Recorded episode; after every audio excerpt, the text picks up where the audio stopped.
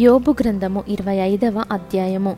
అప్పుడు షూహియుడైన బిల్దదు ఈలాగున ప్రత్యుత్తరం ఇచ్చెను అధికారమును భీకరత్వమును ఆయనకు తోడయున్నవి. ఆయన తన ఉన్నత స్థలములలో సమాధానము కలుగజేయును. ఆయన సేనలను లెక్కింప శక్యమా? ఆయన వెలుగు ఎవరి మీదనైనను ఉదయింపకుండునా?